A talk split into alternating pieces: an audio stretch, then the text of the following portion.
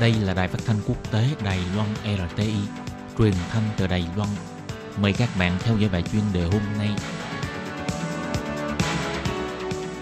Khi Nhi xin chào các bạn. Tiếp sau đây xin mời các bạn cùng đón nghe bài chuyên đề với chủ đề như sau. Vẫn chưa có kết luận cho việc dỡ bỏ lệnh cấm du học sinh đến Đài Loan. Các trường đại học e rằng sẽ ảnh hưởng đến tình hình tuyển sinh trong 3 năm tới. Và sau đây xin mời các bạn cùng đón nghe phần nội dung chi tiết của bài chuyên đề ngày hôm nay.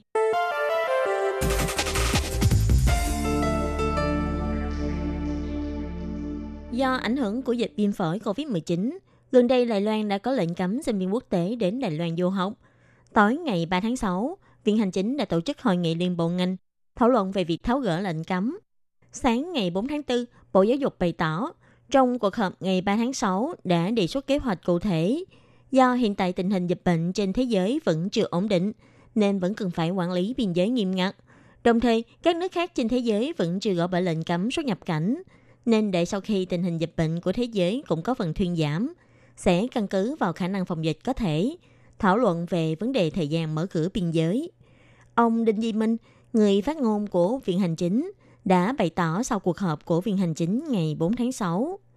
Trong cuộc họp ngày 3 tháng 6 vẫn chưa có kết luận, nhưng sẽ tiếp tục có cuộc họp để thảo luận về vấn đề này. Ông bày tỏ. 呃，针对这个境外生的部分，我刚刚有看到媒体报道说已经做成结论了。事实上，昨天的会议并没有做成结论。昨天会议是大概从 Về phần sinh viên nước ngoài đến Đài Loan để học tập, tôi thấy có báo chí đăng tin đã có kết quả. Nhưng trên thực tế, trong cuộc họp ngày 3 tháng 6 thì vẫn chưa có kết luận. Sau cuộc họp, mọi người ghi lại những vấn đề còn khúc mắc, về nhà tự tổng hợp lại. Sau khi tổng hợp mới quyết định thời gian cho cuộc họp kỳ tới để thảo luận. Nếu có bất kỳ kết luận nào, chúng tôi sẽ thông báo lại với các vị. Về việc này, ông Lưu Khánh Vinh, hiệu trưởng của Trường Đại học Khoa học Kỹ thuật Đài Loan bày tỏ, bây giờ chính là thời điểm quan trọng để tuyển sinh viên quốc tế hàng năm.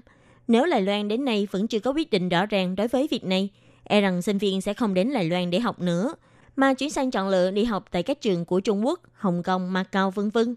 Ông Lưu Khánh Vinh cũng bày tỏ, những học sinh ưu tú không đến Đài Loan để học, đây thật sự sẽ là tổn thất cho Đài Loan. Ông cho rằng, chỉ nhất là trong vòng 2 tháng nữa, chính phủ Đài Loan phải có một quyết định rõ ràng về việc mở cửa biên giới. Để các giới chức biết được rằng đến lúc nào thì Đài Loan có thể mở cửa để cho du học sinh đến nhập học. Ông cũng nói thêm, quyết sách của năm nay không chỉ sẽ ảnh hưởng đến tình hình tuyển sinh của năm nay, mà còn ảnh hưởng đến việc giao lưu học tập giữa các trường của Đài Loan với các trường chị em khác trên thế giới. Ngưng một năm, e rằng sẽ bị ngưng ba năm. Theo hiệu trưởng Tô Ngọc Long của Trường Đại học Quốc tế Tế Nam, trễ nhất thì trước ngày 18 tháng 5, Đài Loan phải mở cửa để cho sinh viên nước ngoài đến Đài Loan. Đương nhiên là càng sớm sẽ càng tốt, nếu không sẽ ảnh hưởng đến trình tự khai giảng của học kỳ tiếp theo. Ông cũng nhắc đến, hiện nay chính là thời điểm đưa ra quyết định của sinh viên quốc tế, xem sẽ chọn trường nào để học. Nếu thời điểm này mà Đài Loan chưa đưa ra quyết định, sẽ tạo ra sự ảnh hưởng to lớn khó mà dự đoán được. Hiệu trưởng Quách Minh Chính của trường đại học chính trị cũng bày tỏ, hiện giờ ông vừa cảm thấy mong đợi nhưng lại vừa lo lắng. Hiện nay ai ai cũng đang thảo luận vấn đề biện pháp chuẩn bị vượt trội. Nhưng vấn đề sinh viên quốc tế thì cũng nên có đưa ra sẵn các phương án ứng phó, nhất là trong tình trạng nhiều học sinh vẫn còn đang trong tình thế lưu lạc ở nước ngoài. Các trường đều khá là lo lắng cho các em.